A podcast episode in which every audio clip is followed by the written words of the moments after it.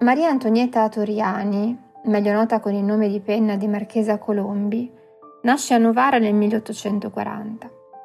È figlia di un orologiaio, Luigi, e di Carolina Imperatori. Il padre muore prematuramente di malattia nel 1841, quando la scrittrice ha poco più di un anno e sua sorella maggiore, Giuseppina, quattro. La madre, allora 25enne, comincia a lavorare come maestra in una scuola elementare femminile che in seguito anche le sue figlie frequenteranno. Il guadagno è poco e la famiglia si mantiene contando anche sul patrimonio lasciato loro dal defunto capofamiglia. Nel 1847 la madre della scrittrice si risposa con un vedovo settantenne, chimico di professione, loro vicino di casa, Martino Moschini, con cui aveva un altro figlio, Tommaso Giuseppe. Dal 1850 al 1853 Maria Antonietta frequenta il civico istituto Bellini d'Arti e Mestieri.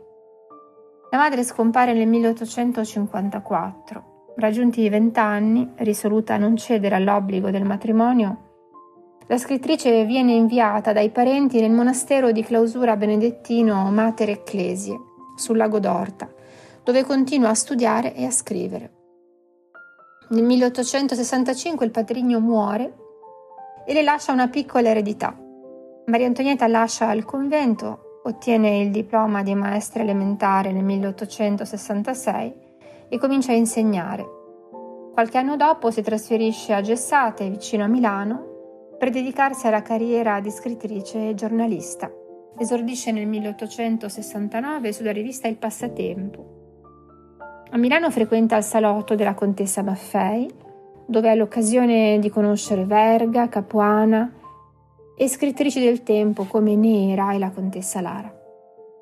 Nel 1870 entra a far parte di un importante progetto educativo, l'apertura di un liceo femminile intitolato alla matematica e filosofa Maria Gaetana Agnesi. Un liceo avanzato nel programma di insegnamento e nel metodo didattico, promosso da sostenitori della causa emancipazionista. Maria Antonietta è incaricata di insegnare letteratura, materia allora vista con grande sospetto dai conservatori perché ritenuta capace di esercitare un'influenza negativa sulle giovani donne, inducendole a comportamenti contrari alla morale. Al liceo Agnesi entra anche la milanese Anna Maria Mozzoni come insegnante di filosofia morale. Nel marzo del 1871 la scrittrice segue Anna Maria Mozzoni in una serie di conferenze pubbliche in varie città d'Italia, Genova, Firenze, Bologna, Napoli, nelle quali sostiene l'importanza dell'educazione per le giovani donne. Negli anni 70 la scrittrice pubblica i suoi primi romanzi e incontra per lavoro il giornalista Eugenio Torelli Violier, caporedattore della popolare rivista settimanale L'Illustrazione Italiana nel 1875 i due si sposano e l'anno successivo fondano a Milano un nuovo quotidiano, il Corriere della Sera, anche se la scrittrice non compare ufficialmente come cofondatrice perché alle donne non era permesso di fare impresa a proprio nome. Il giornale intende rivolgersi a un pubblico moderno di lettori e di lettrici, per questa ragione propone anche argomenti considerati cari al pubblico femminile come moda, cronaca mondana e narrativa. La scrittrice firma con lo pseudonimo di La Moda una rubrica mensile dal titolo Lettera aperta alle signore. Per sua iniziativa comincerà a lavorare al Corriere anche la giovane Evelina Cattermole, più tardi nota come Contessa Lara. Nel 1877 la scrittrice pubblica la sua prima opera in volume, un enorme successo editoriale.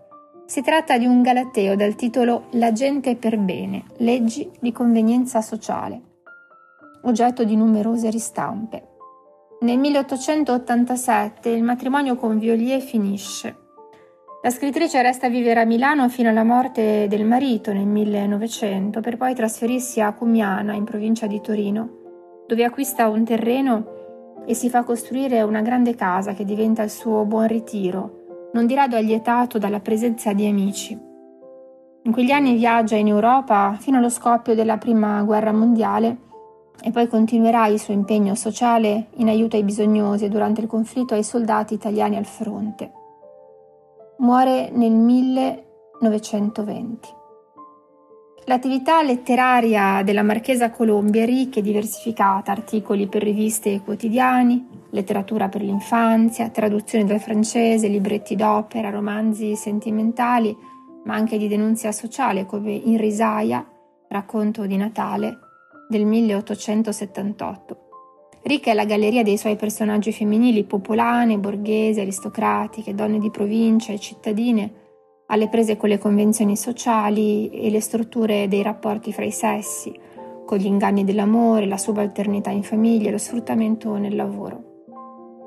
La Marchesa Colombia è un'attrice brillante, diretta, elegantemente disinvolta, portata all'arguzia, all'umorismo, qualità all'origine del suo grande successo in vita. Dimenticata già in epoca fascista, la Marchesa Colombi viene riscoperta e riproposta al pubblico per iniziativa di Natalia Ginsburg e Italo Calvino, che rendono possibile la riedizione nel 1973 per Einaudi del romanzo Un matrimonio di provincia, originalmente edito nel 1885. Ma non è da questo romanzo che voglio ricavare la mia lettura per questa puntata di letteratura per voce sola. Voglio leggervi l'inizio di un racconto che fa parte della raccolta Serate d'inverno del 1879. Il racconto si intitola Un velo bianco, il protagonista è uno scapolo quarantenne che un giorno in una pasticceria del centro di Torino ha quello che si chiama un colpo di fulmine. Trova la sua donna ideale, la sposa designata, e farà di tutto per poterle parlare e conoscerla. L'impresa non sarà facile e il finale del racconto riserva una clamorosa sorpresa. Questo è l'inizio. Un velo bianco. La vidi la prima volta nella galleria subalpina dai signori Baratti e Milano. Ero entrato per pigliare una soda water che mi aiutasse a digerire la colazione e mi desse appetito per il pranzo. Ero già a questi termini. Lei era con un'altra signora e io non osavo guardarla in viso per non mostrarmi indiscreto. Stavo voltato verso lo specchio e la vedevo in effigie che effigie, signori pittori, che effigie, se loro fossero mai riusciti a farne una simile, lunga, sottile, svelta.